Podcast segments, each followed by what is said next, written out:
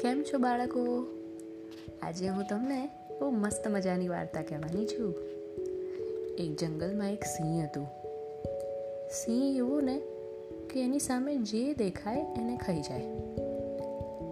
ભલે એને પછી ભૂખ હોય કે ના હોય, એની સામે જે પણ કોઈ આવે, એને ફાડીને ખાઈ જાય. આમ કરતાં કરતાં જંગલમાં બહુ જ બધા પ્રાણીઓ એણે ખાવા માંડ્યા. પછી બાકી વધેલા જે પ્રાણીઓ હતા, એ બધા વિચાર કરવા લાગ્યા કે આમ ને આમ તો આપણું આખું જંગલ ખાલી થઈ જશે.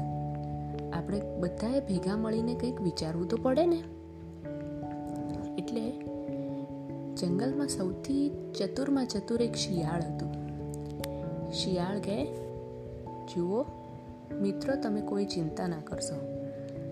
આ સિંહને કેવી રીતે કાબૂમાં લેવો, એનો મેં ઉપાય શોધી કાઢ્યો છે. એટલે સિંહ જ્યારે જંગલમાં ફરતો હતો, ત્યારે શિયાળભાઈ સામે આવીને ઊભો રહ્યો. શિયાળભાઈ સામે આવીને ઊભા રહ્યા એટલે સિંહે તો તરત જ એની ઉપર તરાપ મારવા માંડી. શિયાળે કહ્યું ઊભા રહો ઊભા રહો જંગલના રાજા, મારી વાત સાંભળો. તમને ખબર છે કે તમે જે આ પ્રાણીઓને ખાઓ છો, એના સિવાય આપણા આ જંગલમાં પ્રાણીઓને ખાવા માટે એક બીજો સિંહ આવી ગયો છે. તમારા જેવો જ લાગે છે. આટલું સાંભળતા તો સિંહ ગુસ્સે ભરાયો. શું કહે છે તું? મારા જેવો બીજો સિંહ? ક્યાં છે? બતાવ મને. ચલ લઈ જા મને એની પાસે. હું હમણાં જ એને મારી નાખીશ. આ જંગલમાં મારા સિવાય બીજો કોઈ સિંહ ના રહી શકે. હું આ જંગલનો રાજા છું.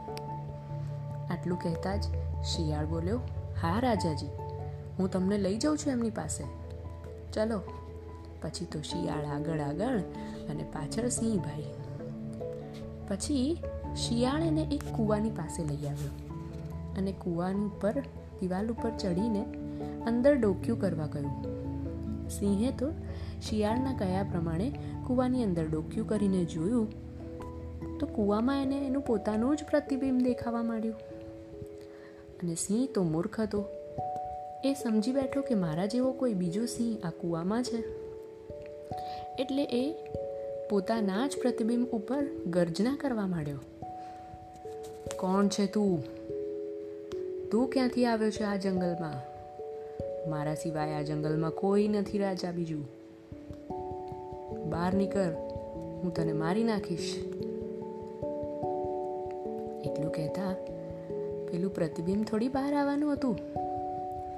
એટલે પછી આ મૂર્ખ સિંહે પોતે જ કૂવાની અંદર ઝંપલાવ્યું અને પોતાના પ્રાણ ગુમાવી દીધા. સહેજ પણ વિચાર કર્યો નહીં. અને શિયાળ ભાઈને તો એમની યુક્તિ કામ કરી ગઈ.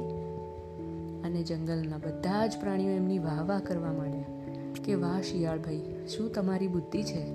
તમારા બુદ્ધિ ચાતુર્યના લીધે આજે બીજા બધા પ્રાણીઓનો જીવ બચી ગયો. આભાર તમારો.